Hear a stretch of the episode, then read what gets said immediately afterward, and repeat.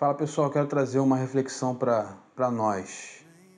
Algumas pessoas dizem que as várias denominações, né, hoje na, na, no mundo cristão, né, se eu posso dizer dessa forma, elas fazem parte da multiforme graça e sabedoria de Deus.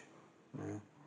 E eu sempre é, pensei e questionei a respeito disso porque eu achava muito estranho é, Deus criar uma coisa que, que gerasse divisão no meio da no meio do corpo, né? E um dia desses eu estava tomando banho e, e, cada um tem o seu lugar de é, que chama quarto de guerra, né? E o meu é é o chuveiro. O Senhor sempre fala comigo enquanto eu estou tomando banho. E eu não estava nem pensando em nada disso e me veio essa, esse questionamento. Você acha que realmente foi Deus que criou esse, esse monte de denominação aí? Eu fiquei por, um, por alguns minutos pensando sobre isso.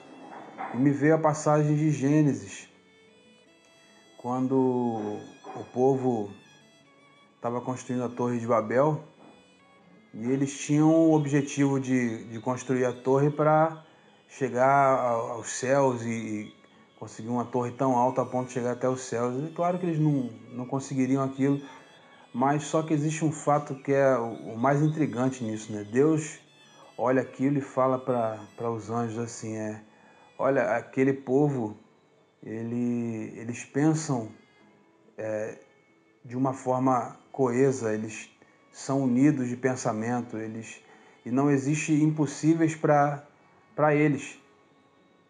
Então, vamos lá confundir as suas línguas, para que eles não possam mais ter o mesmo pensamento e falar a mesma coisa. Se você parar para pensar nessa atitude de Deus com relação a isso, seria incoerente ele fazia a mesma coisa com o Evangelho, né? Como que ele criaria é, doutrinas diferentes? Como ele inspiraria pessoas a criarem doutrinas diferentes para ver essa quantidade de divisão no, no próprio corpo de Cristo? É, igrejas é, disputando umas com as outras, né, onde tem brigas, pastores é, é, indo para rede nacional e ficar falando mal uns dos outros para querer puxar sardinha para sua própria denominação, isso não é cristianismo. Se a gente for parar para pensar mesmo naquela situação onde os fariseus falam que Jesus estava expulsando os demônios em nome de Beuzebu e Jesus ele traz uma uma situação que ilustra muito bem essa questão que nós estamos falando aqui hoje, que é ele fala assim: como pode Beuzebu expulsar Beuzebu?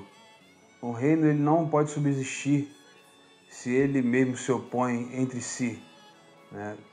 E ele também traz uma outra questão que é a respeito da blasfêmia contra o Espírito Santo, que muitos confundem também isso, mas não vou entrar nesse mérito. Mas é a blasfêmia contra o Espírito Santo é atribuir coisas a, coisas a ele que ele não faz ou vice-versa. Então, eu quero falar para você o seguinte: não, não levante bandeira de ministério, de igreja, de denominação, não. É, volte ao evangelho genuíno, que é Cristo, a, a cruz. Em 1 Coríntios, no capítulo 2, o apóstolo Paulo ele vem trazendo é, o que consiste o evangelho que ele prega, né? E ele sempre prega a Jesus e a morte dele, né? Que isso seja sempre os fatores é, que predominem né? na nossa pregação. É, a gente não precisa se preocupar em defender pastor, defender a palavra. A palavra por si só é poderosa e ela mesmo já se defende. Então ela não precisa de defensores. O que realmente nós precisamos é ser dispenseiros dessa palavra. Né? Então que a gente venha é, trazer à memória que o que realmente importa é que todos sejam salvos e cheguem ao pleno conhecimento da verdade. Esse é o desejo de Deus. E a verdade não é a minha nem a sua opinião, a verdade é o que a palavra diz.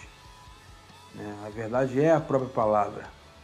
Então, eu quero que você, a partir de hoje, tenha um pensamento diferente a respeito disso. É claro que, por causa de estratégias de, de líderes, pessoas podem ser sim alcançadas.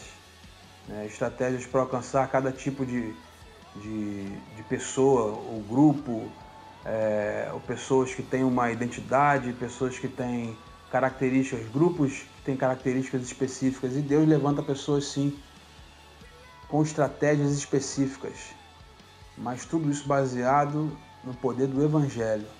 Não é em doutrinas de homens e doutrinas de demônios que tem se levantado, pessoas que têm se levantado só para obterem benefício próprio. Né? Isso não, não tem nada a ver com, com a pessoa de Jesus, né? ele não tem nada a ver com esse tipo de, de atitude ou pensamento. Então, guarda o seu coração e volta ao Evangelho, que é graça, perdão, amor, porque foi isso que Jesus veio manifestar a todos nós. E que o Espírito Santo possa alcançar o seu coração para que você possa entender aquilo que você ainda não conseguiu até hoje. Um abraço.